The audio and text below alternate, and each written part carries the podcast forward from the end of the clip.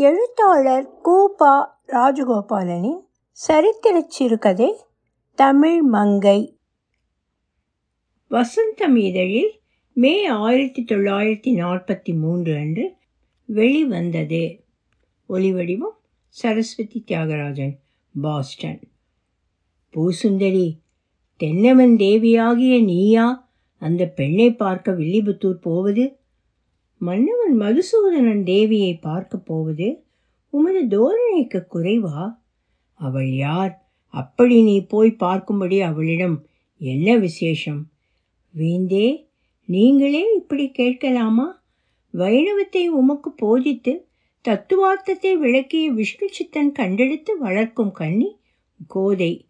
அவள் மற்றவர் போன்ற பிறவி அல்ல. அவள் உடலும் உணர்வும் தாம் அனுபவத்தறியாத ஒரு தெளிவில் ஈடுபட்டு இயங்குகின்றன.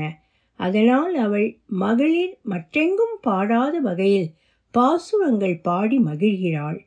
தமிழ் பாசுரங்கள் உனக்கு விளங்குகின்றனவா?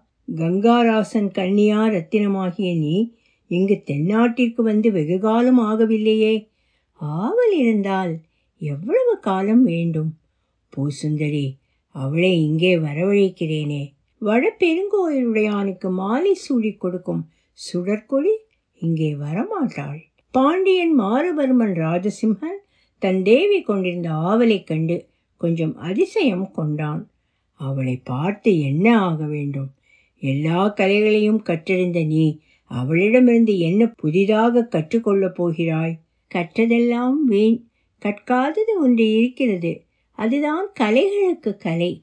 அதை அறிவுறுத்தக்கூடியவள் அவள் ஒருத்திதான். அது என்ன? எனக்கு சொல்ல தெரியவில்லை. ஆனால் ஆண்டாளுடைய வாக்கின் உணர்ச்சியில் அது எனக்கு புலனாகிறது. பெரியாழ்வார் தமக்கு அருளிய போதத்தை காட்டிலுமா? அது சிறந்தது. அது வெறும் போகம் மட்டுமில்லவே அது உணர்ச்சி. அப்பொழுது மகா சாமந்தன் மாரங்காரி வந்து பெரியாழ்வார் அரசனை காண வந்திருப்பதாக தெரிவித்தார். உடனே அரசனும் அரசியும் சென்று ஆழ்வாரை வரவேற்றார்கள். வில்லிபுத்தூர் விட்டு எவ்வளவு நாட்கள் ஆயினவோ? என்று பாண்டியன் கேட்டார். இப்போதுதான் வருகிறோம். எமது மகள் கோதையுடன் திருவரங்கம் செல்கின்றோம். பாதையில் தென்கூடக்கோன் தென்னனை தரிசித்துவிட்டு போகலாம் என்று வந்தோம். கோதை எங்கே? என்று பூசுந்தரி ஆவலுடன் கேட்டாள். சீடர் ஒருவர் வீட்டில் இருத்திவிட்டு இங்கே வந்தோம். ஏழு வயதில் எழில்மிக்க பாசுரங்களை இயற்றிய அதிசய மங்கையை காண நான் பெரிதும் விரும்புகிறேன். மணப்பருவம் வந்தும் மணமகன் ஒருவனை ஏற்க மாட்டேன் என்கிறாள். அரங்கனே ஆருயிர் நாயகன் என்கிறாள். ஊரார் ஏசுகிறார்கள். இப்போது எது திருவரங்கம் செல்வது? கடைசியில் அவள் ஆசையையே நிறைவேற்றுவதென தீர்மானித்து விட்டேன். அவளை அரங்கன் முன்னிலைக்கு அழைத்துச் செல்கின்றேன். வீதியில் ஏதோ சத்தம் கேட்கிறதே என்று மாரங்காரி சாளரத்தின் வழியே பார்த்தார். ஒரு கூட்டம் அரண்மனை வாயிலை நெருங்கிக் கொண்டிருந்தது. அரசியும் மற்றொரு சாளரத்தின் வழியாக பார்த்தாள். கூட்டத்தின் முன்னே பதுமை ஒருத்தி பதினைந்து வயது கொண்டவள். பருவத்தால் பூரித்திருக்க வேண்டிய உடல் மெலிந்து வாடி இருந்தது. ஆனால் முகத்தில் அழகு சொட்டி கொண்டிருந்தது. கூந்தல் அவிழ்ந்து துவண்டு கொண்டிருந்தது. ஆடை குலைந்தது கூட தெரியாமல் அப்படி மெய் மறந்தவளாய்.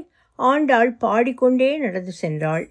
மத்தளம் கொட்ட வரிசங்கம் நின்றூத முத்துளை தாமம் நிறைத்தாழ்ந்த பந்தற்கே மைத்துளன் தம்பி மதிசூதனன் வந்தென்னே கைத்தலம் பற்ற கனா கண்டேன் தோழி நான். பூசுந்தரி நிலை தெரியாமல் வீதிக்கு ஓடி அந்த விசித்திர மங்கையின் கையை பிடித்துக்கொண்டு கண்டாயா அம்மா? என்று உருகி கேட்டாள். கண்டேன் என்று மொழிந்து கனவை நினைத்து புன்னகையுடன் நின்றாள் கோதை. அந்த தளிர் உடலை எத்தகைய தணல் தகித்து கொண்டிருந்தது? கனவை நினைந்து கரி அப்படியே துவண்டு சாய்ந்தாள். பூசுந்தரி சாய்ந்த சுடற்கொடியை தாங்கிக் கொண்டாள். பெரியாழ்வார் ஓடி வந்தார். அம்மா நான் வருவதற்குள் கிளம்பிவிட்டாயா? திருவரங்கத்திற்கு சிறிது நேரம் கூட பொறுக்க சக்தி இல்லையா உனக்கு என்று கதறினார் பாண்டியன் வந்தார். அரசியின் கைகளில் அயர்ந்து கிடந்த ஆச்சரிய உருவை அருள் கொண்டவர் போல. ஆ இப்புண்ணிய பாவை உலவும் பாண்டிய நாடு புனித நாடு என்றாள். பூசுந்தரி மெய் சிலிர்ப்பவளாய் மெதுவாய் கோதையை தாங்கி தன் அறைக்கு இட்டுச் சென்றாள். ஆண்டாள் அறிவிழந்து போயிருந்தாள். அம்மா உடல் எப்படி மெலிந்து போய்விட்டது?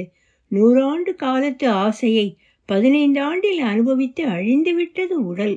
உடல் கொள்ள வேண்டிய இன்பம் அனைத்தையும் உள்ளத்தே கொண்டு விட்டாய் கண்ணே கண்திர என்று இன்று மார்கழி திங்கள் மதி நிறைந்த நன்னாள் என்றாள் பூசுந்தரி.